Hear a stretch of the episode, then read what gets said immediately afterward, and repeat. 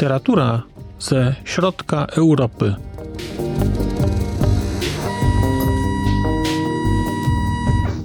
Podcast okołoksiążkowy. Dzień dobry. Kłania się Państwu Marcin Piotrowski. Zapraszam do prezentacji planu wydawniczego mojego podcastu, czyli podcastu Znak Litera Człowiek, na kwiecień 2023 roku. W moich literackich podróżach po Europie, czyż nie brzmi to pięknie, czy nie brzmi to tak kiczowato jak majteczki w kropeczki? Literackie podróże po Europie. No chyba brzmi, ale wpisuje się to w pewien nurt rozważań intelektualnych tegoż podcastu, więc w literackich podróżach po Europie Środkowej. W tym miesiącu postanowiłem zajrzeć wreszcie na Węgry, bo brak literatury węgierskiej, z wyjątkiem 2 książek Petera Esterházyego, jest chyba dużym brakiem intelektualnym w ramach tegoż podcastu, więc w kwietniu będę te braki nadrabiał. No cóż, będzie to coś na kształt powrotu Węgier na literacką mapę podcastu Znak Litera Człowiek. Ten węgierski miesiąc zacznie się po polsku, bo zacznie się książką Wiktora Woroszylskiego Dziennik Węgierski 1956. Ja już kiedyś zapowiadałem, że to będzie pierwsza książka, która u mnie motyw węgierski będzie otwierać, a to z tego powodu, że lubię Wiktora Woroszylskiego. Te rzeczy, które czytałem, bardzo mi się podobały, a chciałem przeczytać Dziennik Węgierski, bo to jest książka dosyć istotna, a to z tego powodu, że to była książka, czy właściwie wydarzenia węgierskie to były wydarzenia, które Woroszylskiego od komunizmu mocno odciągnęły i sprawiły, że on trochę przejrzał na oczy po latach fascynacji systemem. Później Szkoła na granicy Gezy Odpika, książka dziejąca się na początku XX wieku, książka opisująca dojrzewanie młodych chłopaków w szkole kadetów. Bardzo wysoko oceniana, uchodząca za jedną z ważniejszych książek literatury węgierskiej XX wieku. Po Gezie Odpiku trochę inne spojrzenie, bardziej humorystyczne chyba, Mój czołg Wiktora Horwata. I książka Wiktora Horwata to jest chyba węgierski odpowiednik Batalionu Czołgów Józefa Szkworeckiego, z tego co czytałem. Książka o roku 68, o inwazji na Czechosłowację. Satyryczna, gorzka, ale zabawna, więc trochę inne spojrzenie na czasy słusznie minione. Później Salon wiosenny György Spiró.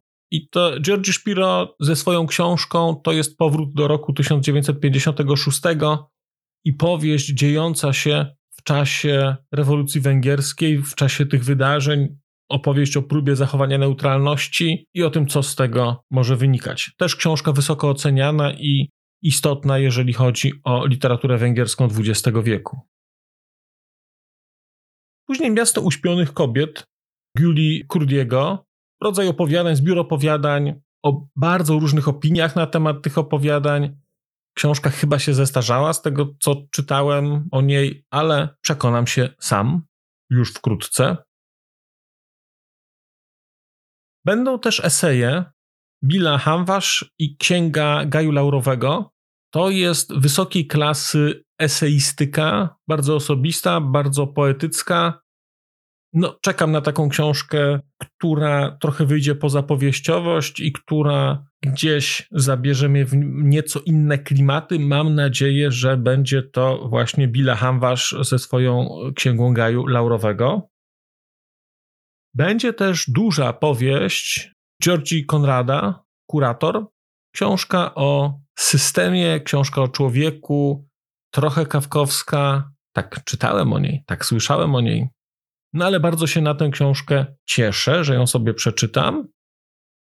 Będzie także wreszcie rekomendowany przez Państwa wielokrotnie Złoty Latawiec Desho Kostolaniego.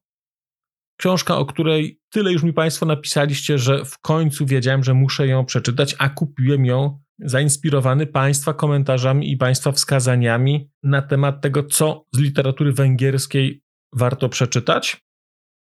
To jest historia, która się dzieje w takim schyłkowym okresie chyba Cesarstwa Austro-Węgierskiego, ale w części węgierskiej. Bardzo dla mnie interesujące, gdyż jako sądeczanin poczuwam się do intelektualnej i historycznej oraz emocjonalnej więzi z CK monarchią.